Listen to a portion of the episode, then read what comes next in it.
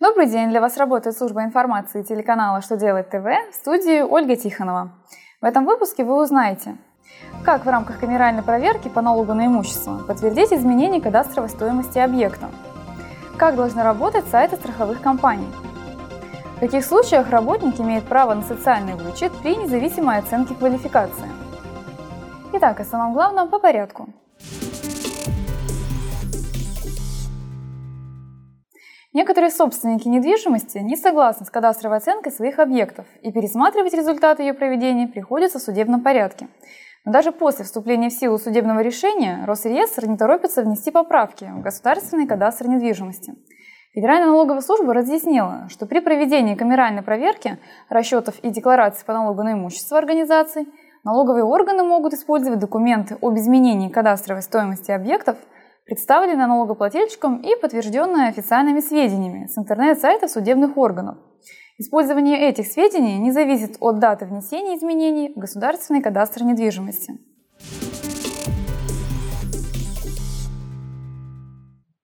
Центробанк установил технические требования для сайтов страховщиков.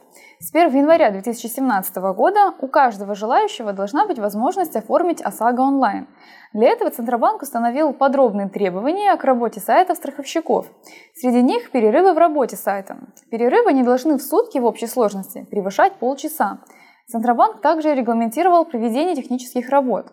Если на сайте планируются работы, превышающие полчаса, об этом следует известить не менее чем за 24 часа до отключения. Подобное отключение страховщики вправе проводить не чаще раза в месяц, с 22 часов вечера до 8 часов утра по московскому времени. Если у клиента не будет возможности заключить договор на сайте, страховщика можно будет оштрафовать. За необоснованный отказ от публичного договора страхования компанию можно будет оштрафовать на сумму от 100 до 300 тысяч рублей.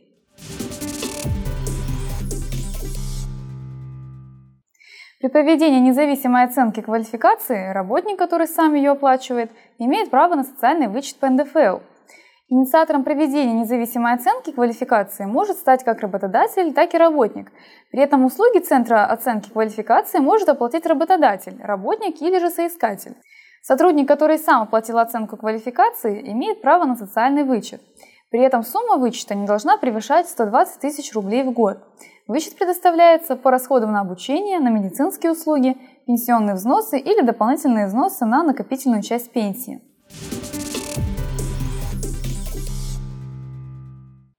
На этом у меня вся информация. Благодарю вас за внимание и до новых встреч!